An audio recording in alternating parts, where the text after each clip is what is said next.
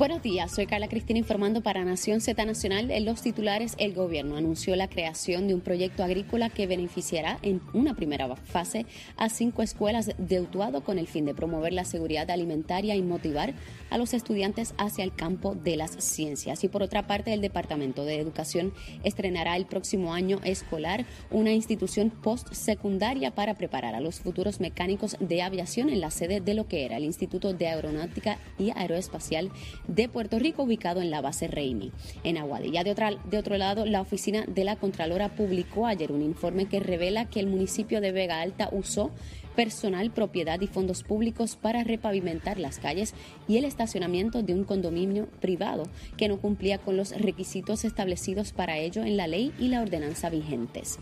En temas internacionales, el presidente de Bolivia, Luis Arce, pidió a Estados Unidos que invite a todos los países del continente a la cumbre de las Américas tras el anuncio de Washington de vetar a los gobiernos de Cuba, Venezuela y Nicaragua. Para Nación Z Nacional les informó Carla Cristina. Les espero en mi próxima intervención aquí en Z93.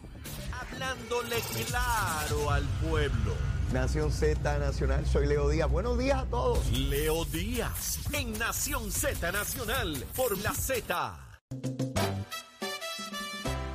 Y ya en nuestra última media hora del programa de Nación Z Nacional, acompañado de representante Quique Meléndez, hijo. Quique, son las nueve y media, ya tú sabes cuál es la regla aquí. A esta hora recomendamos algo de almuerzo. Cuéntame, dime cuál es el menú de hoy. Oye, vistecito encebollado con arroz de habichuela o vistecito encebollado con papa. ¿Cuál es el que le gusta a usted? Oh, Oye, está en- buena. En, el caso mío, el clásico, con arroz de habichuela y unos amara- amarillitos. Ah, Quique. amarillito. Ahí, porque ese dulce. Oye, el, el aguacatito escuché por ahí, pero está Ah, bien. va, muchachos, aquí, ¿Verdad que sí? aquí está el aguacatero que hace orilla, muchachos, le meten aguacate a lo que sea. Pero también, también, mire, porque amarillito y aguacate las dos. Buenísimo, Mira, buenísimo. todas las anteriores, todas las anteriores. Así que ya usted sabe, Quique Meléndez está recomendando el vistecito, arroz, habichuela, eh, ya usted sabe. Usted escoge lo, lo que quiere. Quique, un ex compañero tuyo, el representante o ex representante Néstor Alonso, se señala por la prensa que hay 12 grabaciones eh, en el expediente de la fiscalía para probar el caso con relación a él, porque se alega pedía dinero a sus empleados. Eh, hubo un legislador que hace poco, Nelson del Valle, se declaró culpable por lo mismo y empleados de él. Queda pendiente también el caso de María Milagro Charbonnier. Eh, yo pensé, Quique, que esa práctica se había terminado hace mucho tiempo. Yo recuerdo, yo tengo que reconocer que en Ileana Colón Carlos fue la primera Contralor de Puerto Rico que le entró de frente y duro a los problemas de, de fantasma de la legislatura. Y yo pensé que después de todos aquellos casos que se dieron, donde hubo legisladores PNP y populares que incurrieron en esa práctica, tanto tiempo después, digo, no que descartara que hubiese un caso, ¿verdad? Una cosa de un loco que llegara allí. Pero esto, Quique, este, y me pregunto, ¿ocurrirá igual que los alcaldes, que aun cuando saben que los pueden venir a procesar, continúan en la práctica algunos de ellos? Pues mira, tristemente tengo que decirte que pareciera ser que sí. Este, sí, está ocurriendo. Está ocurriendo, eh, los federales ya lo han probado, están investigando esto, hay grabaciones específicas. Yo había escuchado por lo bajo desde ya hace algún tiempo de que eso podía pasar, de que lo podían este, acusar, porque los propios empleados, oye, los em- en, en la Asamblea Legislativa, particularmente en la Cámara, ¿verdad? Todo el mundo se conoce. eh, Este, los Es como una escuela superior. Exactamente. Todo el mundo va allí, habla con todo el mundo y los empleados cuando, si usted los trata bien, pues hablan bien de usted. Si usted los trata mal, hablan mal de Así usted. es, así es, así es, funciona. Así es, es Entonces, estos empleados que, eh, de hecho, él sustituyó empleados este, varias veces en el cuatrenio, eh, porque ah, pareciera ser que pues, se molestaban por lo que estaba exigiendo él. Él- hay, un día yo estoy en una actividad en, en uno de los municipios del centro de la isla con otro compañero representante y de momento vienen dos guaguas grandísimas, bien grandes esas, negras. Ajá. Y yo decía, "Pero, ¿quién quién viene por ahí? ¿Tú invitaste a alguien más? Y el compañero representante me decía, no, no he invitado así más nadie. Yo- Ningún jefe de agencia viene para acá, ni... ni alguien". Yo, "Pero, pero", yo le decía- de hecho, eh, en, la- en broma le decía, te están investigando, te van a gestar, nos fastidiamos aquí nosotros, ¿qué es esto? Eh, nada, la realidad del caso es que era el compañero Néstor Alonso que llegó, él, con dos guaguas gigantes. Blindado, negros. blindado. Y tú dices, pero ven acá. Y entonces eso ya comienza a levantar las banderas. Men in Black, Men in Oye, Black. pues tú te preguntas, pero, pero ¿cómo es posible que representantes que llevamos algún tiempo ya en la Asamblea Legislativa, que uno, pues tú sabes, este, ha visto cómo funciona esto y sabe lo que, lo, lo que se puede hacer, lo que no se puede hacer, pues no, no puede hacer una cosa como esa, y él pues este, venía con eso. Tú te preguntas, pero ¿de quién son esas guaguas? Eh, pues mira, parece ser que había un esquema ahí donde se pagaban unas guaguas, un empleado compraban una, que era un revolú. Pero mira dónde termina el asunto. Él terminó este, siendo acusado. En, en el caso de él no solamente penoso y vergonzoso, eh, yo, yo no, no, la palabra que quiero usar no la puedo usar aquí por la, por la reglamentación. Pero este te entiendo, créeme que te entiendo porque probablemente yo es diría lo mismo. Quique llegó a la legislatura diciendo que representaba a los más necesitados, a los que tenían alguna situación minusválido, este, y que, y que él representaba la voz de ese sector en la legislatura, que era hora de que personas como él, no videntes, estuviesen allí para, para representarlo. Y, Que y- nunca presentó legislación para atender ese sector, no, es que, claro. es que tiene el descaro, porque esa es la verdad, es tan descarado, que todavía está en las redes sociales hablando como si con él no pasara nada, felicitando a la gente en su cumpleaños, dando recomendaciones de legislación. Es, es una cosa que uno dice, pero quisiera ¿cómo que no tú- tiene calor en la cara y sigue haciendo eso? Yo quisiera que tú entrevistaras en algún momento en el futuro al compañero Jun Rivera.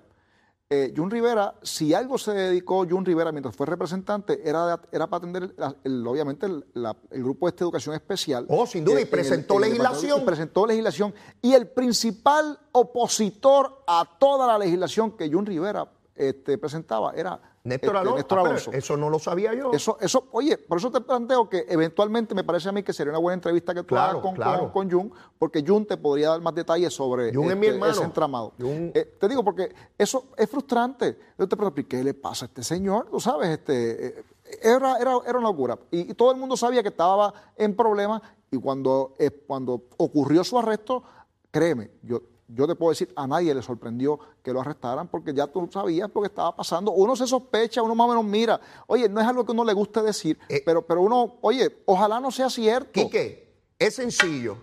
¿Cómo es posible que, porque legi- tú, Quique, ganas mucho menos que lo que ganaba yo cuando era legislador? Cuando yo estaba allí, no era solamente el salario, es que había carro, había gasolina, habían dietas libres de contribuciones. Yo ganaba mucho más que lo que ganas tú ¿Y el teléfono? y teléfono.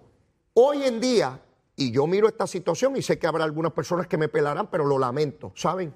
Como un legislador viene del centro y del oeste de la isla todos los días a vistas públicas, a toda la cosa, gasolina, carro, todo esto, lo que le requiere ir a su distrito a visitarlo y tiene que pagarlo de su propio bolsillo, pues el que no lo puede hacer no puede pretender llegar a la legislatura para robar, para, para, para balancear el presupuesto. No puede ser. Y, y las conversaciones que se han dado a través del tiempo es que, por ejemplo, el representante del precinto 1 de San Juan, que es donde está el Capitolio, pues evidentemente, aunque gana el mismo sueldo en papel, gana más que el representante que vive en Cabo Rojo. Así es, porque su Porque- nivel de gastos para moverse en su distrito y Eh, al Capitolio es prácticamente nada comparado con el de Cabo Rojo. Exactamente. Entonces, eso, esa, fíjate, hay un, un momento dado que parece una locura lo que dijo, ¿verdad? Pero el presidente de la Cámara hoy, ¿verdad? Tito Hernández, en un momento dado hablaba de que porque se eliminaron las dietas, pues, y como son tan bajitos, pues entonces esto promovía la corrupción, que había que buscar la Eso, yo no estoy tan seguro que eso sea el caso. No, no, no. Pero, pero, pero, ese, oye, el, el análisis, el mero, la- la- la mera- el mero hecho de que ese análisis esté en la mente de alguien como el presidente de la Cámara, pues tú sabes que eso representa otro problema.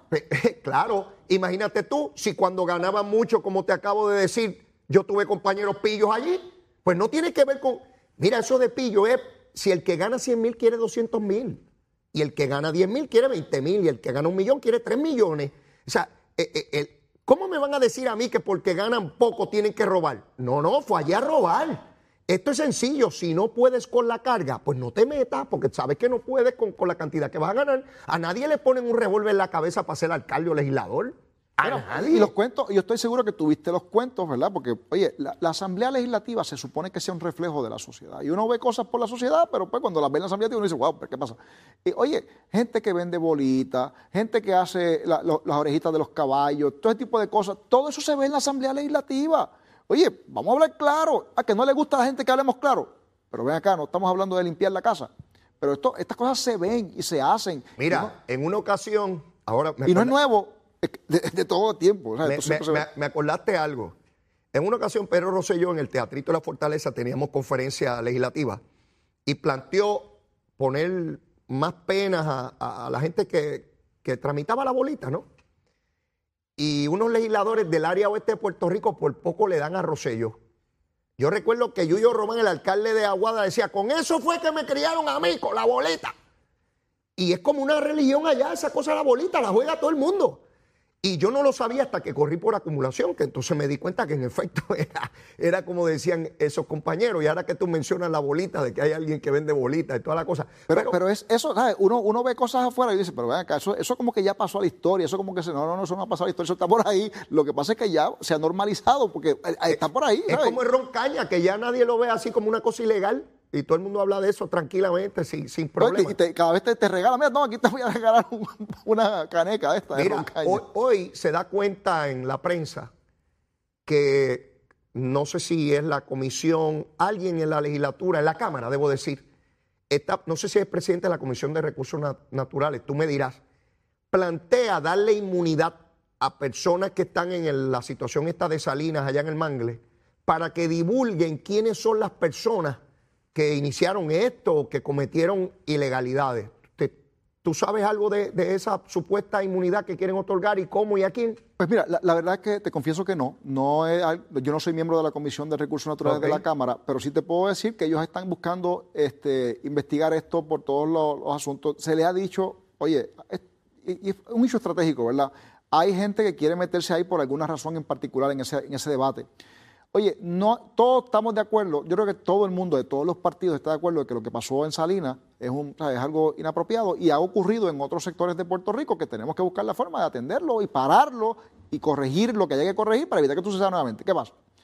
En el caso de Salinas hay que tener cuidado porque la intervención forzada de la Asamblea Legislativa o de la Cámara Representada en este caso puede afectar investigaciones federales que están corriendo.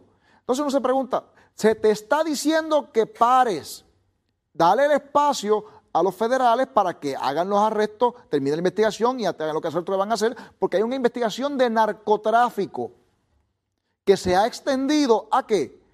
Pues obviamente a un asunto de corrupción también, porque inicialmente ellos estaban viendo esto como un asunto de, de narcotráfico, pues por ahí entra alegadamente droga. Eso es lo que se planteaba. Pues, los federales están investigando. De hecho, se alega de que ha habido personas que se han quitado la vida precisamente porque los federales los tocaron y hay personas que le mandaron un mensajito después porque se enteraron. Y eso pues crea esta situación tan difícil. Pues mira, lo, lo práctico sería, vamos a ver cuál es el desenlace de las autoridades federales, que ellos entonces atiendan el asunto y después la Asamblea Legislativa, particularmente la Cámara, pueda entonces corregir todos los procesos. Pero no, por alguna razón que yo no entiendo, hay gente forzando que la investigación de la Cámara haga un overlapping con la, con la federal y eso podría afectar. Yo no sé, eso, eso no huele bien y oye, yo no quiero este, proyectar aquí de que estoy acusando a nadie, pero ciertamente no es la mejor práctica uno montarse encima de una investigación criminal. No funciona de esa forma. Y tú, y tú has hecho, oye, las investigaciones más difíciles que se han hecho en Puerto Rico, las hiciste tú, Leo. ¿Sabes? Tú conoces cómo funciona esto. Pero tú sabes que si hay una investigación criminal en curso de ese tipo, pues, típicamente uno le cede el espacio a esas autoridades para que se, entonces ellas terminen y entonces uno va sobre lo que se recoge. hay dos jurisdicciones atendiendo esto criminalmente. Está el Departamento de Justicia, por una parte, que adelantó que, que- que está en la fase criminal de la investigación, y la, la, las dependencias Lo, federales. lo que yo creo es que el, el Departamento de Recursos Naturales, gracias a Dios, por fin comenzó a hacer la- la- las demandas de desahucio. Sí, ese, Esta persona, ese- ese en el área civil. eso, esa parte hay que sa- sacar a esa gente y eventualmente, yo recuerdo el caso de Villa Sin Miedo, tú tienes que haberlo visto. Claro. Eso, ese, ese es el caso más dramático donde hubo un desahucio eh, de unos invasores, se consiguió en el tribunal y se pasó entonces la máquina por todo aquello allí. Fue, formó un revolú porque era una comunidad pobre, pero lo mismo va a pasar acá, aunque no es una comunidad pobre. Esa gente tiene una inversión allí y van a defenderla. Así que lo que hay es que buscar la forma de que las investigaciones criminales, o sea, que no haya un, con- un conflicto y que una investigación legislativa no pueda dañar una investigación criminal para que entonces se puedan procesar a todos. Oye, si hay PNP, hay PNP, si hay populares, que hay populares, si hay PIP, que el sea. que sea que, pues obviamente, pues, si metió la mano donde no debía, pues, pues mira, pues se fastidió. Lo que pasa es Leo, que hay acusaciones de que un candidato que va a aspirar a la alcaldía de Guayama este fin de semana. Nalmito, mañana. Exactamente, mañana, pues eh, ah, tiene propiedades ahí. Y hay quien dice que la Cámara está buscando hacer esto para buscar la manera de limpiar este asunto, de que no existe. Oye, él ha dicho públicamente que no tiene. Y creo que hasta por de una declaración jurada de que no tiene las propiedades allí. Y eso, oye, si tú tienes propiedad o no, es de fácil corroboración porque vas al registro. Debería a menos ser, que. debería ser. A menos que lo tenga a nombre de otra De persona. un testaferro, de un tercero. Eso, eso puede pasar, pero yo no sé si eso es Hasta cierto. ahora no, no ha habido evidencia. No la, que yo haya visto, no la hay. Hasta ahora, hasta ahora, ¿verdad? Hablando de esa elección de mañana, hace, hasta hace dos días, yo pensaba que eso era de Narmito y punto. Y No desde, claro. ayer, desde ayer tengo dudas porque cuando me entero, ¿verdad? Nada como entrar uno en el detalle de los candidatos. O'Brien, que corre co- contra él, resulta que ha sido comisionado electoral por mucho tiempo allí. Tú sabes lo que eso implica. No solamente el dominio, la adhesión y la, y la lealtad de ese equipo electoral a esa persona que ha sido su líder en ese campo, pero no solo eso. En el área gubernamental ha estado dirigiendo la Oficina de Asuntos de Ayuda al Ciudadano en Guayama. ¿Tú sabes la cantidad de personas que por tanto tiempo ese hombre le ha ayudado a resolver sus problemas? Eso tiene unos dividendos inmensos en política. No que Nalmito no los tenga, ¿verdad? Pero hay que sumar. El Yo equipo- pensaba que O'Brien estaba fuera de la carrera, pero no es así. El equipo del alcalde, alegadamente, está total, del exalcalde, debo decir, de Eduardo Cintrón, está Ah. completamente con, eh, respaldando la candidatura de O'Brien. Así que lo que hay es una división grande. Entonces, Imagínate, es su comisionado electoral y el hombre que le dirigía. Mira, cuando el alcalde iba por el pueblo, iba de, que tiene un problema, ve donde O'Brien, que yo te envié. pero, pero mira qué interesante, fíjate cómo es el Partido Popular. A sabiendas de que ellos, ellos este, cualificaron, ¿verdad? El comité de evaluación del candidato del Partido Popular, a sabiendas de que la otra candidata acaba de cambiar su domicilio electoral hace apenas uno o dos meses, La correr. certificaron para coger. Así Tú es. te preguntas, pero ven acá, eso, eso es ilegal porque si al final del día ella ganara, obviamente el PNP va a impugnar Pero- esa elección pero, y tienen que abrirlo a todo el mundo. Quique, pero eso no es el partido que decía que era ilegal, que Roselló, que no tenía domicilio.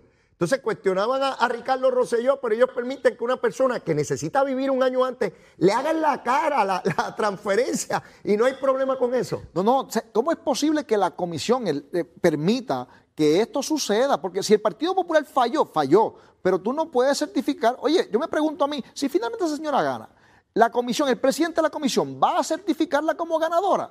Porque es que no puede, porque no es electora hábil, elegible para ser este eh, candidata a alcaldesa. alcaldesa. No, nos vamos- cualifica. Nos vamos a quedar con el cuestionamiento teórico porque por la información que yo tengo ella no está en carrera, punto. O sea, no, no, no, Sí, no yo, tiene yo creo, yo creo que al final del día no debe, no debe tener ninguna posibilidad. Esto, esto debe estar entre Nalmito y O'Brien y pareciera ser, ¿verdad? Que pues este, el planteamiento que tú haces es el correcto. Yo creía que era de Nalmito a como diera lugar. Hoy tengo serias dudas de que así sea. Ah, y si no gana Nalmito, el presidente de la Cámara se coge un golpe colateral porque él se ha ido de frente a hacer campaña por él allí. Es su candidato. Y entonces podrían argumentar en la pelea esa que tiene el Partido Popular que ya los populares empezaron a darle la espalda al presidente de la Cámara. Pero es peor, este, Leo, porque ya el presidente de la Cámara perdió la mayoría. El Partido Popular no tiene mayoría en la Cámara Ah, con de Luis Raúl. Representantes porque Luis Raúl salió, del, se desafilió del Partido Popular. Claro, tendrá unas afinidades, por eso es que el presidente de la Cámara ha dicho, no, no, él tiene mi confianza, es mi amigo. chavito, déjale los Es- chavitos y la Es mi comisión. amigo. ¿Por qué?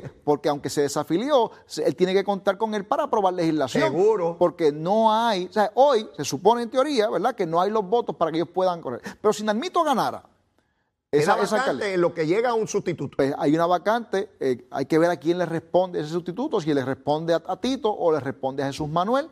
La, la- la contienda por Ah, la presidencia de la Cámara buena, se, decidió por un voto. Así que esto se pone interesante. Eso, eso, yo no había visto ese punto, Quique, cómo esa lucha interna por el liderato futuro de cara al ciclo electoral se va a nivel local para proyectarlo a nivel estatal. Es igual que en los Estados Unidos, cuando los dos eh, eh, eh, hay una primaria interna demócrata o republicana y se van a una candidatura local a medir fuerza, ¿no? Y a tratar de proyectar. Ah, si ganó ese candidato, quiere decir que en todos los Estados Unidos ganaría. No había visto esa. Esa es buena, esa es buena. Esa lucha se, se, se debe estar dando Eso si está- Nalmito eh, te gana la alcaldía. Está calentando cada día más esa lucha. Lo que hay allí es un, este, un todos contra todos. Y vuelvo y te digo, mira, el- eh, evidencia es clara. O sea, votaste, básicamente votaron, porque fíjate qué interesante, el, el representante Luis Raúl Torres, antes de desafiliarse, pidió reunirse con el presidente del Partido Popular, que resulta ser que es presidente del Senado.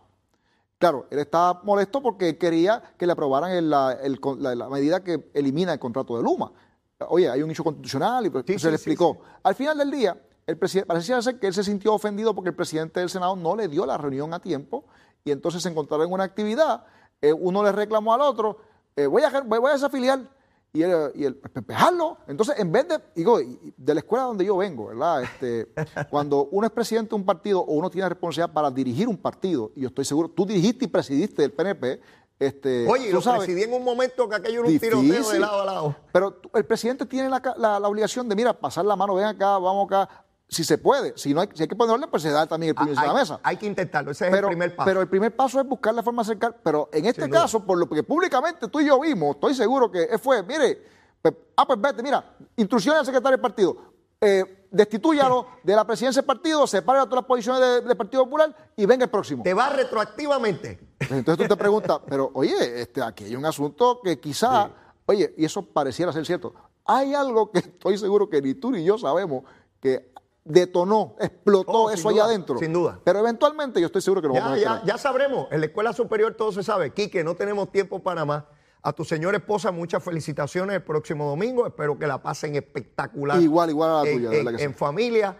Este, así que como siempre agradecido y ya prontamente te vuelvo a invitar. Me encanta eh, platicar contigo y, y discutir los distintos temas. Así que Con muchísimo gusto. Que pase excelente fin de semana. Igual. Bueno, mis amigos, y antes de despedirnos, hay que ver cómo está el tránsito, la lluvia, la cosa. Ve, papá, mire, comenzamos la fiesta de las madres. Hay que celebrar en grande esos seres extraordinarios que nos trajeron al mundo. Vamos con la que sabe, con Carla Cristina.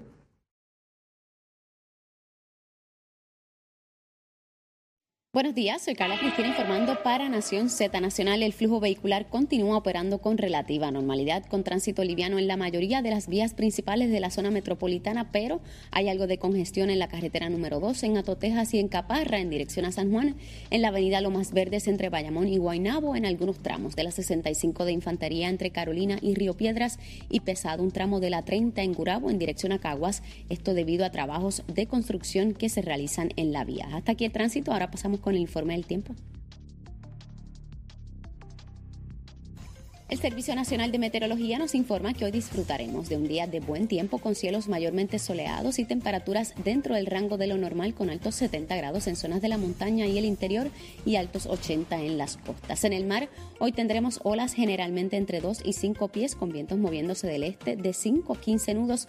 Además el riesgo de corrientes marinas continúa moderado para la mayoría de las playas locales, así que hoy es un día formidable para visitar las playas o realizar actividades al aire libre. Informó Carla Cristina. Yo les espero el próximo lunes en otra edición de Nación Z y Nación Z Nacional que usted disfruta a través de Mega TV Z93 en radio, la aplicación, la música y nuestro Facebook Live. Buen fin de semana de madres a todas. Sin pelos en la lengua. Es esa otra cultura, la cultura de la violencia, donde ver asesinar a alguien es algo muy sencillo.